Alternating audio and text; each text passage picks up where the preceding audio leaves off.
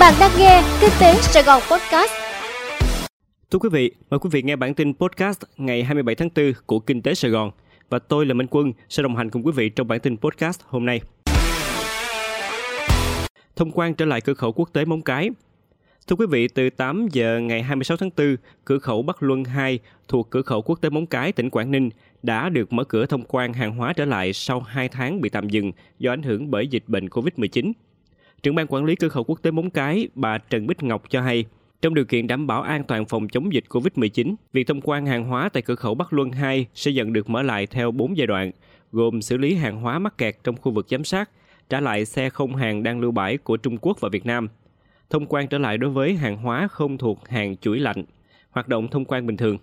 Trong buổi sáng ngày 26 tháng 4, lực lượng chức năng phía Việt Nam và Trung Quốc sẽ làm thủ tục xuất nhập cảnh cho hàng trăm phương tiện của các doanh nghiệp phía Trung Quốc và Việt Nam còn lưu lại trước đó phía Đông Hưng Trung Quốc và Móng Cái Việt Nam được trở về nước. Hoạt động xuất nhập cảnh xuất nhập khẩu tại cửa khẩu Bắc Luân 2 được thông quan trở lại trong điều kiện đảm bảo an toàn phòng chống dịch COVID-19, đảm bảo vùng xanh an toàn, luồng xanh an toàn tại các cửa khẩu, lối mở được phía Đông Hưng Trung Quốc và Móng Cái Việt Nam thiết lập trước đó. Vốn FDI mới cam kết giảm hơn 56% trong 4 tháng qua.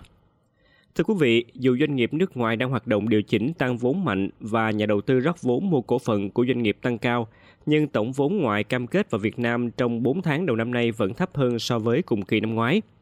Nguyên nhân là do nguồn vốn đầu tư của các dự án FDI mới trong cùng thời gian nên bị sụt giảm đến hơn phân nửa so với cùng kỳ năm ngoái. Theo báo cáo mới nhất của Bộ Kế hoạch và Đầu tư, tính đến ngày 20 tháng 4 vừa qua, tổng vốn đăng ký cấp mới, điều chỉnh và góp vốn mua cổ phần, mua phần vốn góp của nhà đầu tư nước ngoài đạt trên 10,8 tỷ đô la Mỹ, giảm 11,7% so với cùng kỳ năm ngoái.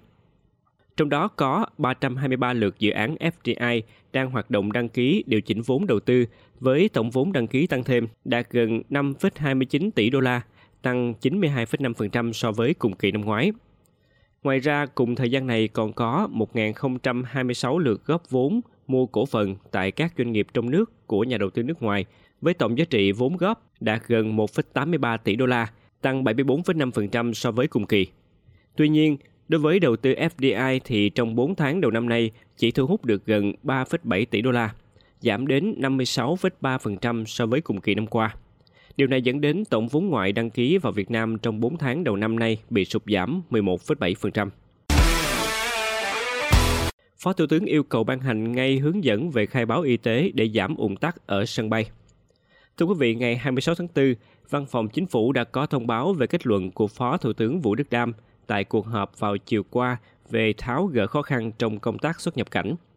Theo đó, Phó Thủ tướng yêu cầu Bộ Y tế giải quyết những vướng mắc về khai báo y tế khi thực hiện thủ tục xuất nhập cảnh.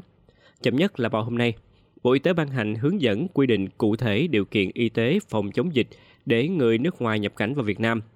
Hướng dẫn này phải được thông báo rộng rãi trên trang web của các bộ như Y tế, Ngoại giao, Công an, Giao thông Vận tải, Thông tin và Truyền thông. Bộ Y tế cũng chủ trì phối hợp với các bộ liên quan rà soát các ứng dụng khai báo y tế điện tử, hướng dẫn để hành khách khai báo trước khi nhập cảnh. Bộ Giao thông Vận tải chủ trì phối hợp với Bộ Y tế và các cơ quan liên quan cử đoàn công tác đến ngay các sân bay để kịp thời giải quyết vướng mắc trong khi thực hiện thủ tục, có phương án xử lý trong trường hợp người nhập cảnh chưa kịp khai báo y tế nhằm hạn chế tối đa tình trạng ách tắc tại sân bay.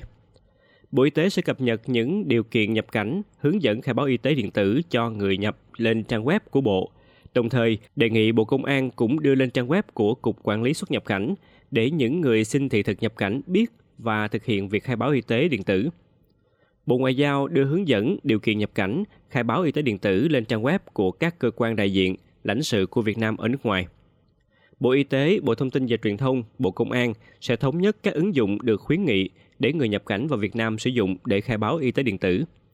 Trong trường hợp xảy ra ủng tắc tại khu vực xuất nhập cảnh do số chuyến bay quốc tế tăng lên, các đơn vị thống nhất giải pháp tạm thời là yêu cầu người nhập cảnh sau khi về nơi cư trú, cư trú trong vòng 6 tiếng phải thực hiện khai báo y tế điện tử. Áp dụng giải pháp tiền phòng hậu kiểm để bảo vệ thị trường vốn. Thưa quý vị, Bộ Tài chính sẽ triển khai các giải pháp ngăn ngừa vi phạm trên thị trường vốn theo hướng tiền phòng hậu kiểm nhằm bảo vệ lợi ích của nhà đầu tư và các doanh nghiệp. Thông điệp này được ông Hồ Đức Phước, Bộ trưởng Bộ Tài chính chia sẻ trong cuộc trao đổi với báo chí mới đây. Theo đó, cơ quan này đã trình chính phủ đề xuất Quốc hội sửa luật chứng khoán, luật doanh nghiệp và các luật khác liên quan với mục tiêu tiếp tục hoàn thiện khung pháp lý, qua đó tăng cường các điều kiện để thị trường phát triển lành mạnh. Ngoài ra, Bộ Tài chính cũng đang hoàn thiện chiến lược phát triển thị trường chứng khoán đến năm 2030 nhằm định hình mục tiêu, giải pháp và lộ trình phát triển thị trường trong dài hạn. Có thêm nhà triển lãm rộng 33.000 m2, Trung tâm hội chợ và triển lãm Sài Gòn thành trung tâm triển lãm lớn nhất Việt Nam. Thưa quý vị, ngày 26 tháng 4, Sài Gòn Tourist Group và công ty trách nhiệm hữu hạn phát triển Phú Mỹ Hưng đã đưa vào hoạt động nhà triển lãm B thuộc Trung tâm hội chợ và triển lãm Sài Gòn, quận 7, thành phố Hồ Chí Minh với tổng diện tích xây dựng lên đến 33.071 m2. Cùng với nhà triển lãm A đang hoạt động, Trung tâm hội trợ triển lãm Sài Gòn có thể cung cấp không gian sàn cho 1.000 gian hàng tiêu chuẩn, trở thành trung tâm triển lãm lớn nhất Việt Nam. Nhà triển lãm B nằm trong dự án Trung tâm hội trợ và triển lãm Sài Gòn do công ty Nikken Seikei Nhật Bản thiết kế. Khu này có 3 tầng, gồm khu triển lãm, hội nghị, nhà hàng, văn phòng và các tiện ích khác. Trong đó, hệ thống nhà hàng được mở rộng đến 1.100 m2 với 6 khu vực bếp. Các tiện ích và không gian chức năng khác như hệ thống kho bãi, hầm giữ xe cũng được thiết kế phù hợp hơn với nhu cầu đặc biệt của khách hàng tổ chức triển lãm, hội chợ và hội nghị.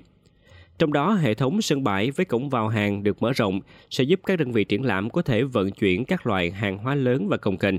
Sảnh sự kiện có tải trọng sàn 5.000 kg trên 1 mét vuông, giúp nhà tổ chức sự kiện tổ chức các sự kiện an toàn hơn. Nơi này cũng có 6 nhà kho có tổng diện tích gần 1.000 m2 để khách hàng có thể thuê nhằm lưu trữ hàng hóa, vật tư thi công khi tổ chức sự kiện. Ông Võ Anh Tài, Phó Tổng Giám đốc Sài Gòn Tourist Group cho biết, tổng đầu tư cho khu B là hơn 900 tỷ đồng. Cùng với khu A, chúng tôi có thể cung cấp diện tích sàn rộng đến 18.000 m2, đủ cho khoảng 1.000 gian hàng tiêu chuẩn, cùng các tiện ích và dịch vụ chuyên biệt cho khách hàng tổ chức sự kiện.